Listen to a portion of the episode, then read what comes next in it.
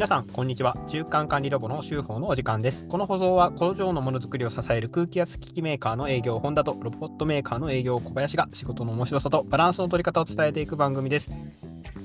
昭和と平成の狭間で生きてきた我々2人が令和の時代を迎え、日々の出来事に感じた部分を切り取っていろんな方向から物事を捉える努力をしてみます。やる気がみなぎってますか？小林さん。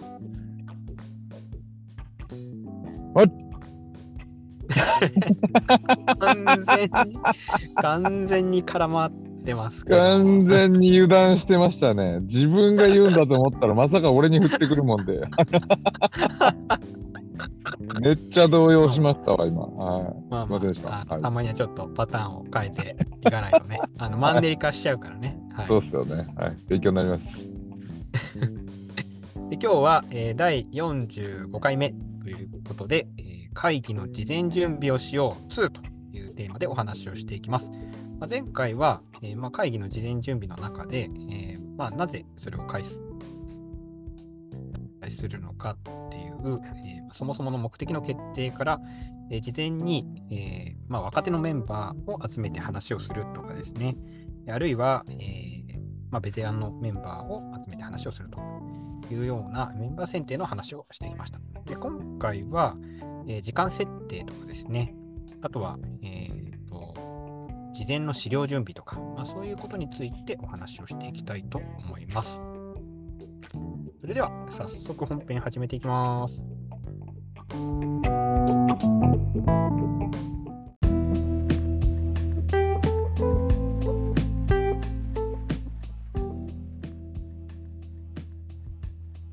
はい、えーそれでは早速始めていきます。会議の事前準備をしよう2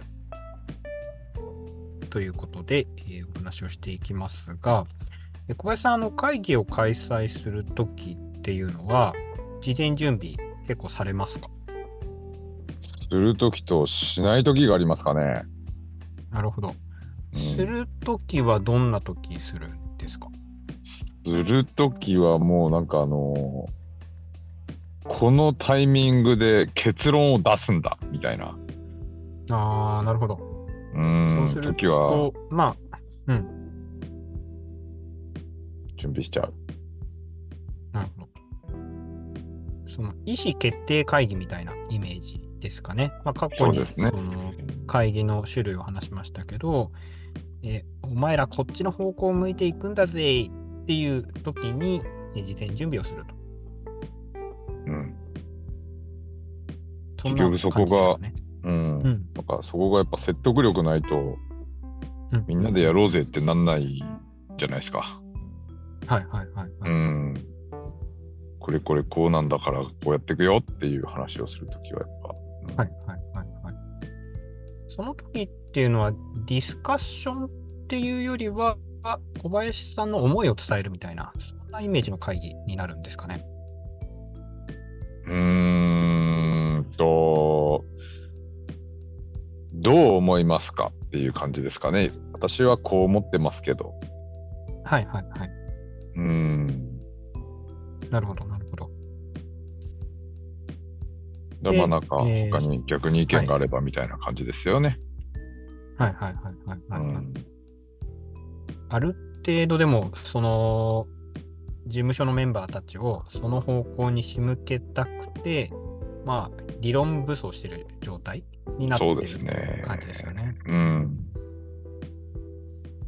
その時に、まあ、準備する資料で、特にこう気をつけてることとかってなんかあったりするんですか？あ説得力うんうんうん。と、あのーああ、確かにそれならやってみる価値ありそうだねっていう納得の情勢っていうんですかね。はいはいはいはい。うん。納得感がある？うーん。うんうんうん。腹落ちするみたいな。うん。っていうのはやっぱ気をつけるようにはしてますかね。はいはい。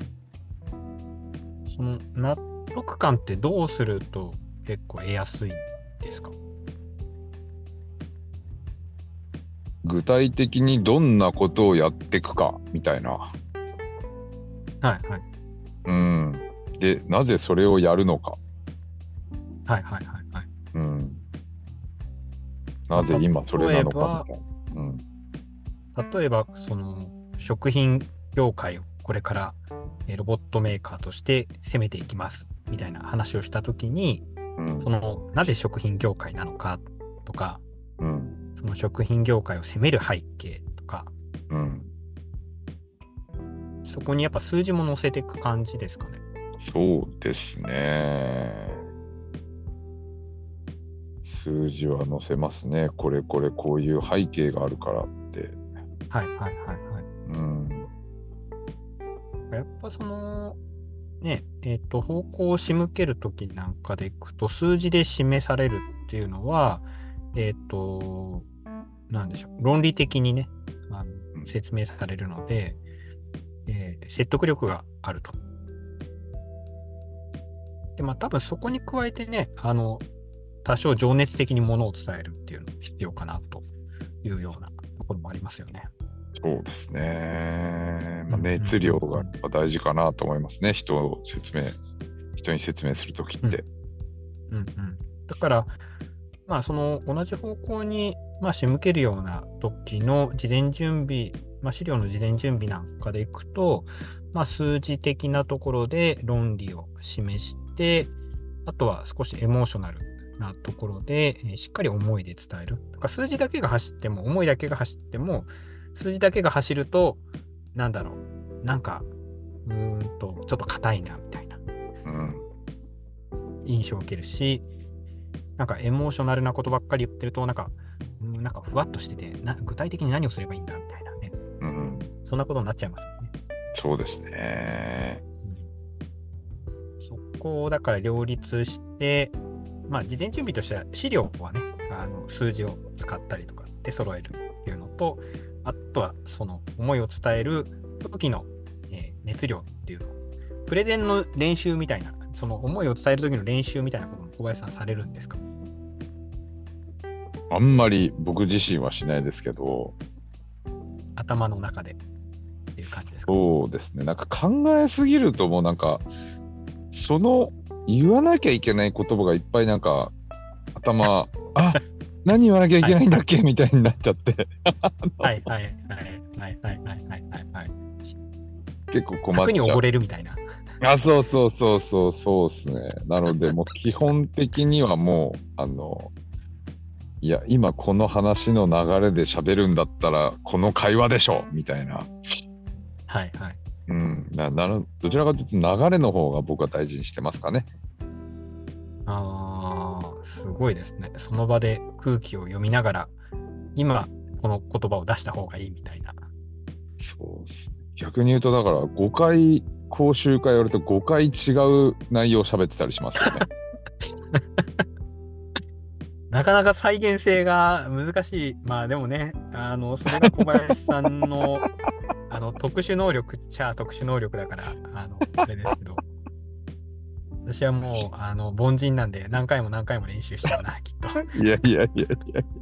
すいません、本当に。あと、その、まあ、事前準備をしようの中で、まあ、もう一つ、その会議を、まあ、運営する中で、えー重要なことと思っているのが、まあ、事前資料に加えて、あと時間を区切る。この辺は割と意識されてますか、えーっと、意識してるんですけど、やっぱね、そこが難しいですよね。はいはいはい。この前言ってた、その、とっちらかってるやつとかは、もうね、狙ってとっちらかってるってわけじゃないけど、あ狙ってとっちらかってる。うんそういう時なんか、ああ、はいはいはいやっべ、時間オーバーしちゃった、みたいな、はいはいはいはいはいはい。っていうのはやっぱね、うまくいかない時ありますね。はい。その、一番こう多い会議って、小林さん、な、何分ぐらいの会議が多いんですか？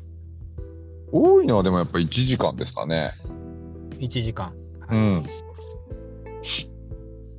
そうすると、その、あらかじめとっちらかる時間をこう30分とかっていうふうに決めといたらそうなんですよね。本当おっしゃる通りで。はい。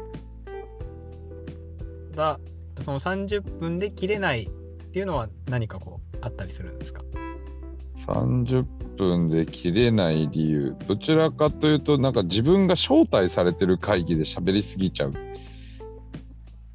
はいはいはい。っていうのがね、出ちゃうんですよね。なるほど。意見求められて、はいはい。つい熱くなっちゃうみたいな。はいはい、すいません。意外と、あのーなんでしょう。タイムキーパーって大事かなと思っていてですね、その、割と私はこう会議とかを運営するときって、えー10分とか、まあ、短いと5分刻みで、えーこの時間は何をやるっていうのを決めておくんですよね。で、それに、あのー乗るか乗らないかは別として、そその枠に入るか入んないかは別としてですよ。ただ、その枠に入ってないで延長してその話を続けちゃってると、みんな、あ少しオーバーしてるなっていう意識が働くんですね。だからカリキュラムって基本的にはもう見見える状態にしておくのはなるほど、一つや。ってることですね。で、それから割とこうフラットにいけるのは、あの iPhone とかを使ったアラーム機能、タイマー機能って言ったらいいですかね。うん、でえーっと、あれってイヤホンなしに5分経ったら、ジリリリリリンってこう音がするじゃないですか。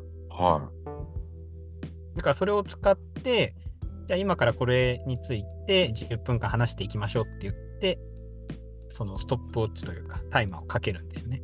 で、はあ10分経ったら、誰かが喋ってても、なんだ、空気読むことなく彼はな鳴るじゃないですか。ジリリい。シーンってはいはいはいはいはい。そうすると、あ10分経っちゃった。じゃあどうしようかっていう風になっていくので、タイムキーパーをその人間が空気を読んで、今ちょっといい流れだからやめとこうかなじゃなくて、うんえーまあ、無無機物というか、あそういうものにこう任せちゃうっていうのは、あの一つ会議運営していくときにやっていくとあのいい、いいやり方かなというか、あのの伸びがちになってしまっている会議をまとめるときなんかにはあの必要なことかなと思います。やってみようかな、うん今度。うんそうですね。まあ、ぜひあの参考にやってみてもらうといいかなと思います。はい。はい。